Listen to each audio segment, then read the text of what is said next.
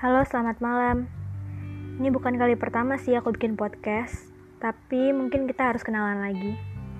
Nama aku Tita, dan selama masa karantina day ini aku bakalan iseng bikin podcast.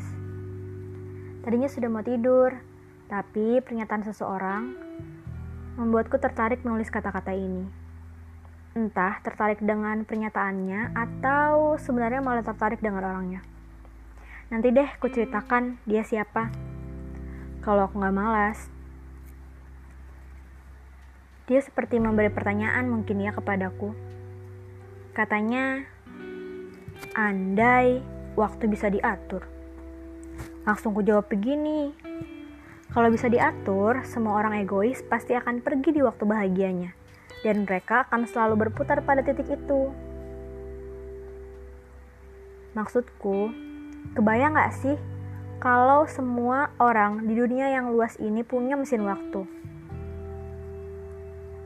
Mereka yang merasa sendirian pasti akan pergi ke keramaian.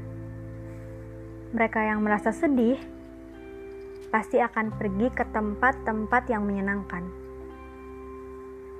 Dan mereka yang kehilangan pasti akan pergi ke waktu di mana orang yang mereka cintai masih ada di samping mereka.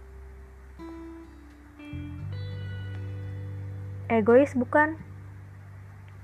Jika ternyata jalan yang harus kita lalui memang lorong gelap dan terjal, sebelum akhirnya di masa depan kita menemukan kebahagiaan yang lebih membahagiakan daripada masa lalu kita bagaimana?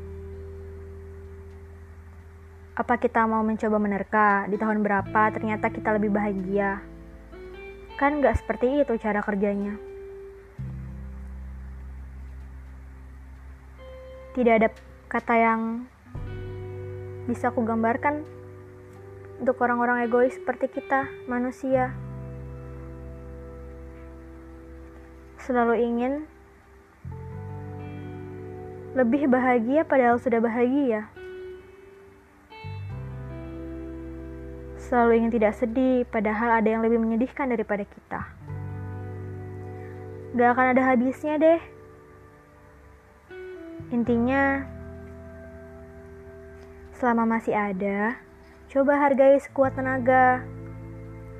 Sambil diiringi rasa syukur yang sebanyak-banyaknya. Dan, tolong dipahami, semua yang terjadi pasti beralasan. Entah untuk menguji atau menguatkan, Tuhan sudah punya rancangan yang matang untuk kita semua. Selamat tidur, kawan.